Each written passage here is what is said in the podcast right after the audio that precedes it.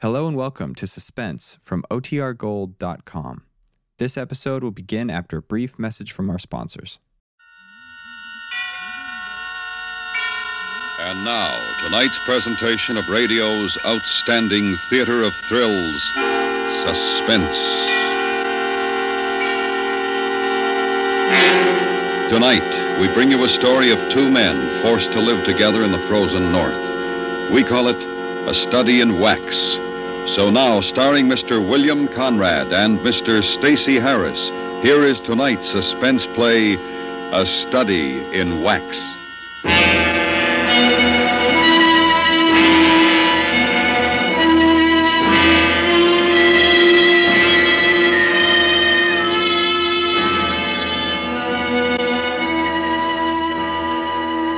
It was late October when the radio shack burned down. We never did decide whose fault it was. Maybe Cabell with his cigarettes, maybe me. Anyway, I guess the whole thing began when we lost the phone transmitter and receiver. Cabell and I had been sent up to the Northwest Territory by the Canadian Geodetic Survey people. It was a long job, and the biggest part of it for Cabell was the loneliness. It wasn't that he was moody or anything like that. I think he wasn't used to being out of touch with people and things he was accustomed to in the cities. Now, I was the opposite. I kind of liked the loneliness. As a matter of fact, now that I think about it, we were a strange couple to hit it off the way we did. And when you got seven months to spend alone with another man, well, you gotta be sure of each other. And we thought we were. Until after the radio was gone. That day it burned, we stood in the snow watching the embers glowing and the wisps of smoke rising into the cold sky. Yeah, it's gone. Well, we still got the code sender just in case. I'm going to miss the programs, though, and music. You know, I tell you, we could send a message to the base if you like and ask them to fly out another receiver. Oh, oh, no. You know, McLeod. He'd boil, waste the money, probably take it out of our pay. Yeah. We'd do without it. That's all right with me. Oh, well, you're a hardy soul. You know, I don't think you'd mind if you had to stay alone for seven months. It'd be dull. I wouldn't have anybody to beat at chess. Uh, say, Jack. Yeah. If it was my cigarette that burned the shack, I, I'm sorry. Ah, forget it, forget it. I may have done it myself. Forget it.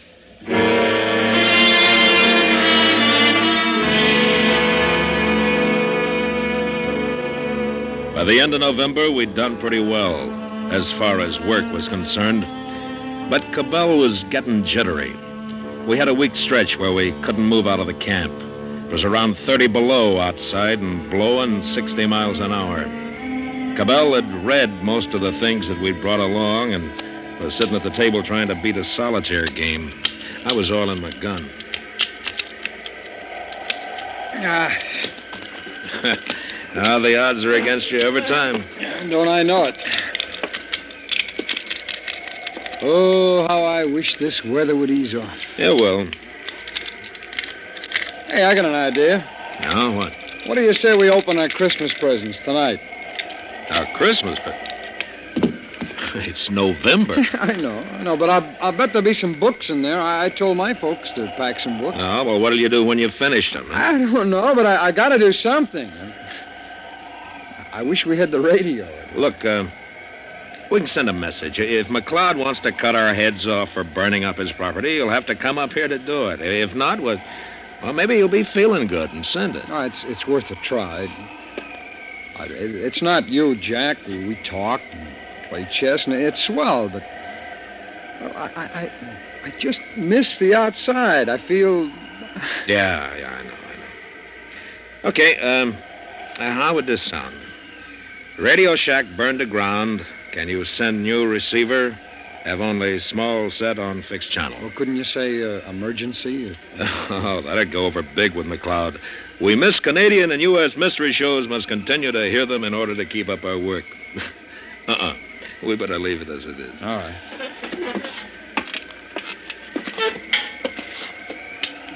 Well, here we go. Oh, McLeod's gonna love this.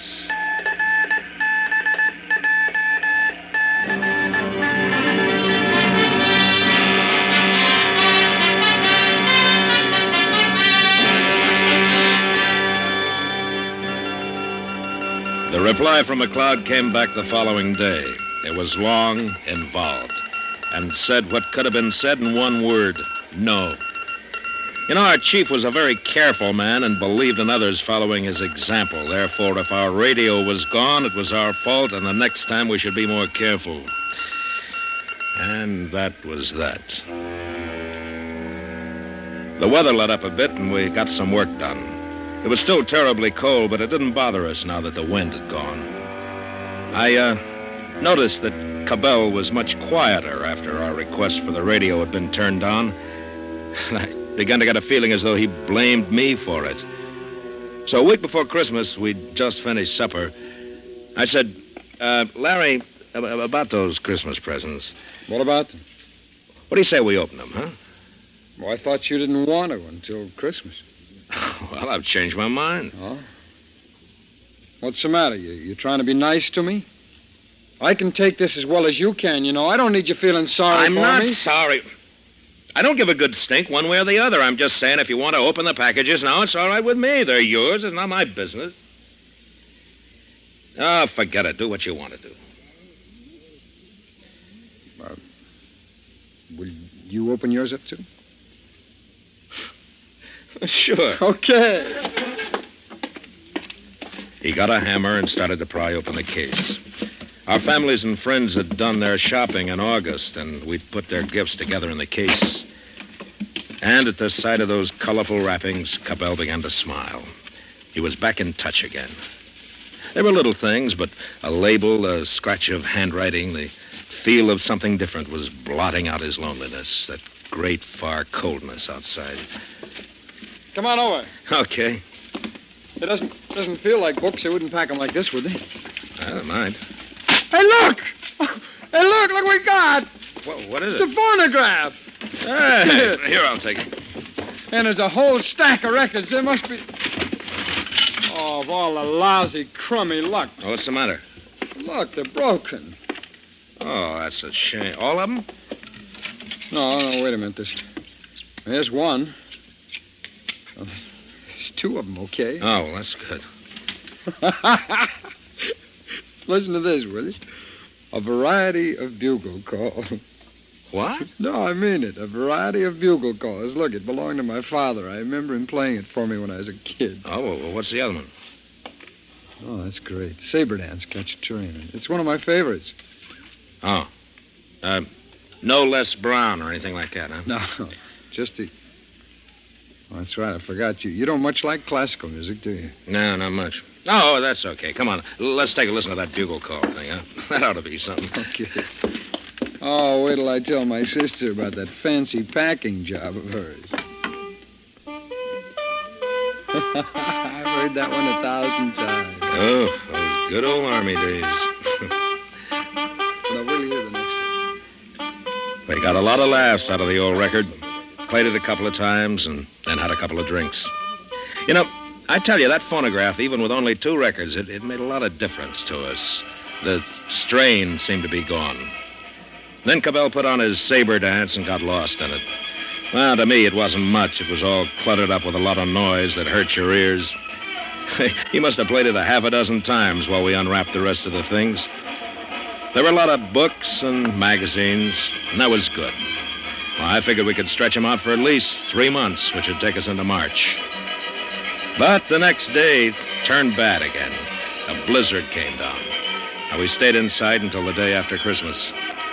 And Cabell, he, he was like a kid. He smoked cigars, drank brandy, listened to his record, and read.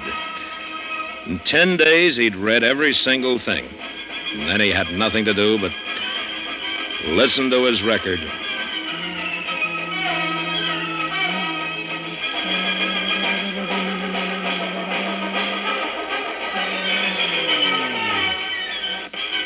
That's great. Uh, look, uh, you, you're Huh? not you're not going to play it Just, again. just are this you? one part. Look, I, wanna- I, I don't mind not listening to it for a while, huh? Uh, Try the bugle calls. They're quieter. You ought to learn to appreciate good music, Jack. You're missing something. Well, maybe I will, but not from that. no, this this is beautiful. Well, not to me. Now, will you let it go for a while? Sure. Sure, if you feel that way about it. How about a game? Um, no, no, not right now, thanks. I, I want to finish this article I'm reading. You reading? Oh, yeah, I read that. It's not much. That guy never could write. Oh? Well, I think it's pretty good. Well, depends on what you're used to reading, I guess. And what kind of a crack is that? Nothing. It just depends on what you're used to reading, that's all. Does that make me a lowbrow? All right, you said it. I didn't. You, uh, better check the oil outside. I did it yesterday. It's your turn. Uh-uh. I did it this morning. In this weather, we do it twice a day, remember? Yes, sir. Are you trying to be funny? No, I don't like the way you said it, that's all. We're both in charge, not you or me. Nobody gives orders here. We share the responsibility. Okay, then do your share. All right! All right, I'm going out to check the oil, but not because you say to do it, you know, but because I want to. Well, good for you. When I think of it now, we sounded like a couple of kids. And I can't even remember what it was that set us off. But I'll never forget what happened because of that day. You don't easily forget a thing like death.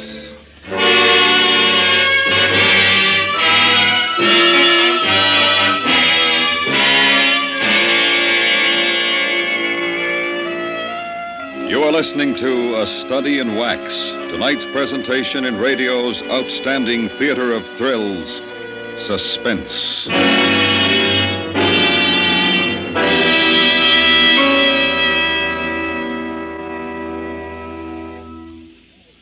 This is a new sound in the history of mankind the sound of atomic energy.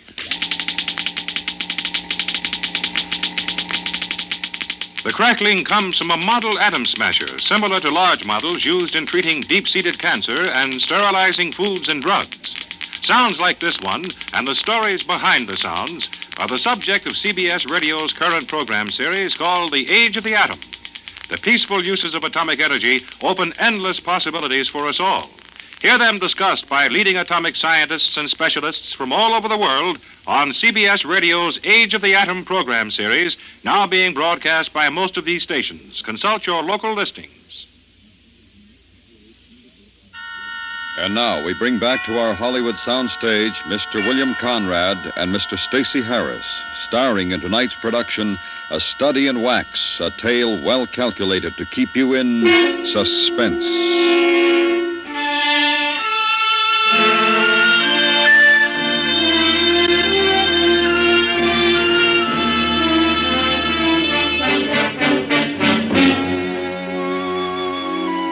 Cabell and I didn't talk to each other for the next few days. Not the way we used to, I mean. Just conversation that was necessary to do our work, and that was it. He didn't play his record either. New Year's Eve day, we got a couple of messages through in code from our families, and I guess we both felt pretty bad. Cabell was trimming the oil stove when I decided to try to make things up. Uh, say, Larry. Yeah? Look, uh, about that business the other night. I, I'm sorry.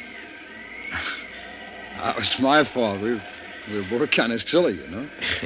yeah. Probably just as well we had to bust up then. There's, there's still three months to go. Three long months before the ship comes back. Yeah, no. Oh, well, uh, thanks for not playing the record. It's okay. Oh, oh, I wish that wind had stopped. It gets on my nerves. You know, I got something good for that. Oh, what's that? Something that toasts the new year. Champagne! Yeah. Hey, what an idea. That's wonderful, Jack. Uh, we'll stick him outside for a couple of minutes and cool him off. Here, go to me. I'll do it.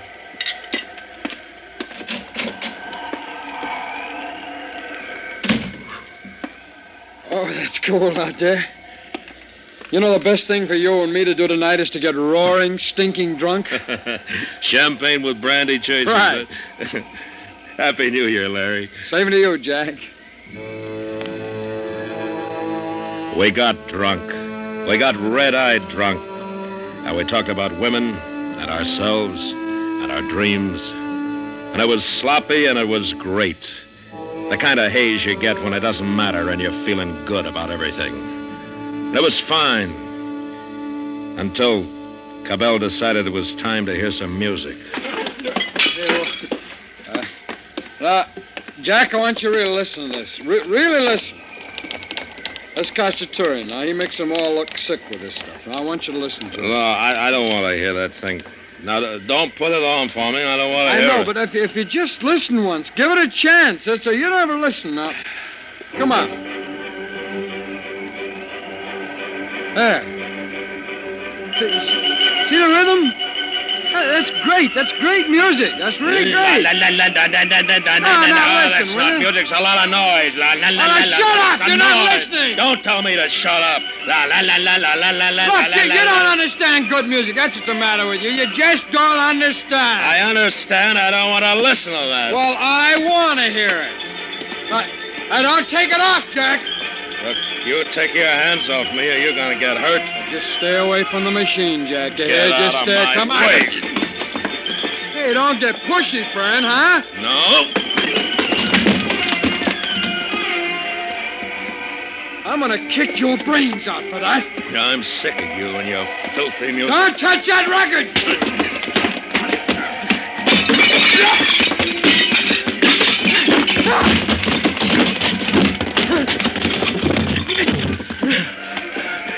Now, you take a good listen. Because you're not to hear any more of this again. Not as long as I'm here. Put it down, Jack. I mean it. I'll put it down or I'll shoot you. Put it down. If you don't, I'll, I'll shoot you and I'll put the record down. I got sober. I might never have had a drink. I was so sober. Cabell had reached up for one of the holsters that hung near the door, and he wobbled to his feet, the gun held tightly in his hand. There was blood running out of his mouth and down his chin. I just stood there, and I put the record down on the turntable. You were gonna break it. Weren't you? Weren't you? Yeah. Yeah. Yeah. Well, I knew you were. Just because it gives me pleasure to listen to it and you don't like that. Well, I want to listen to it and you don't. All right? You get outside. You're crazy, Cabell. Go on. I'll kill you if I don't. Now, now get outside. It's 40 below out there. I'd freeze I don't it. care. It'll do you good. Now go on. Get outside. All right, let me get my things. No. Listen to me, you're drunk. You don't know what you're open doing. Open the door. You hear me? Now go on. Open it. Now go on out. Larry! Let me in, Larry! Do you hear me? Let me in, Larry! And inside, I thought I heard the music again. He was crazy. Crazy drunk. I went around to the back trying to get away from the wind, but it wasn't any good. There wasn't anywhere to get away from it. I've seen what happened to men caught out in the open this way, and I knew how quickly it could happen. So I ran, and I jumped. Anything to keep moving. And all the time, I couldn't believe it was happening. I don't know how much time went on. Maybe it was a minute. Maybe it was ten. I heard him calling. Then, through the flurries of powdered snow blowing off the roof, I saw Cabell standing in the doorway. And I saw the gun still in his hand, hanging by his side. Jack. Jack, come on in, Jack. I forgot the cold. I only knew that Cabell had gone mad. He was going to kill me. Somehow I had to get him away from the cabin, get him outside where I'd have a chance. I waited for a minute and then. Larry! Larry, over here, Larry! Over here! I knew he'd heard me, and I saw him move out from the doorway. Larry! Can you hear me, Larry? Over this way! Here! And I moved back behind a hummock. I, I thought I might be able to make a wide circle and then double back to the cabin before he knew what was happening. I can't hear you, Jack. Jack, are you hurt? Where are you? Larry! Larry! And the wind burned my eyes so that I couldn't see. And I tripped and fell. And my hands bare didn't feel the coldness of snow any longer. Jack! Can you hear me? I'm over here. He must have seen me. He was closer now, close enough to shoot. And I tried to run, stumbling and falling. And then it was easier. I was going downhill, but he was behind me. Jack! Jack, come on! And then there was something right? different in the feel of the ground under me. Jack! It wasn't ground anymore, not snow. It was ice. I'd reached the shore and I was going out into the frozen sea. I began to imagine I I could feel the movement of the sea under me. And suddenly it didn't matter anymore. I didn't care. I couldn't run. I wanted to lie down. I wanted to lie down. Jack, take it easy. It's all right. Jack, it's going to be all right. You don't have to be afraid. Look, you can have the gun you want. Jack! When it happened, Cabell was no more than eight feet away from me. I just lay there, watching, waiting for him to shoot. And the dark ribbon that split the ice grew wider, wider. A semicircle of ice had cracked away. It wasn't very big, and it was drifting out away, away. And the ribbon was no longer a ribbon. And in that moment, I knew that he hadn't wanted to kill me. I'd been wrong. Jump! Larry, jump in and swim! Now, come on, you can make it. Come on, Larry. Come on. Try, you gotta try. Now, come on and hurry. Larry. He moved away faster after that. And then I couldn't see him anymore. He was lost in the blackness. But I could hear him. Oh! Lord, I could hear him.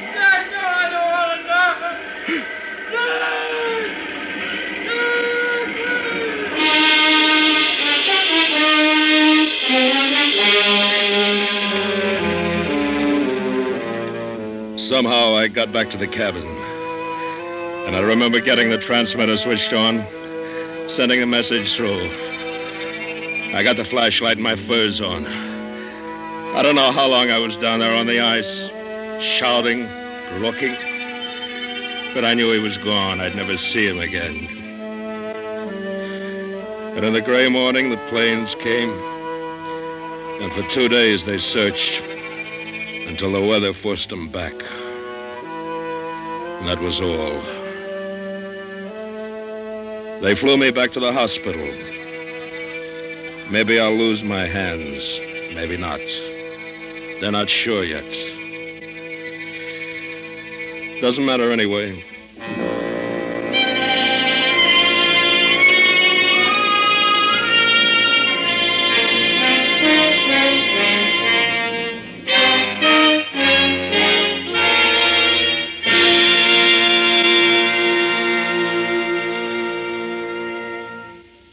Suspense, in which Mr. William Conrad and Mr. Stacy Harris starred in tonight's presentation of A Study in Wax. Next week, the story of a man who found that murder was not the only way out of his problem. We call it The Beetle and Mr. Bottle. That's next week on Suspense.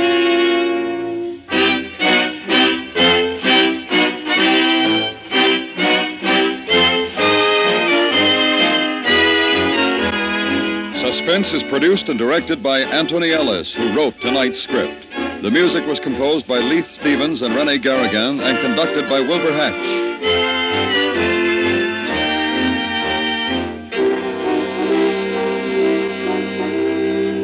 Listen while you work. Perry Mason is here on the CBS Radio Network.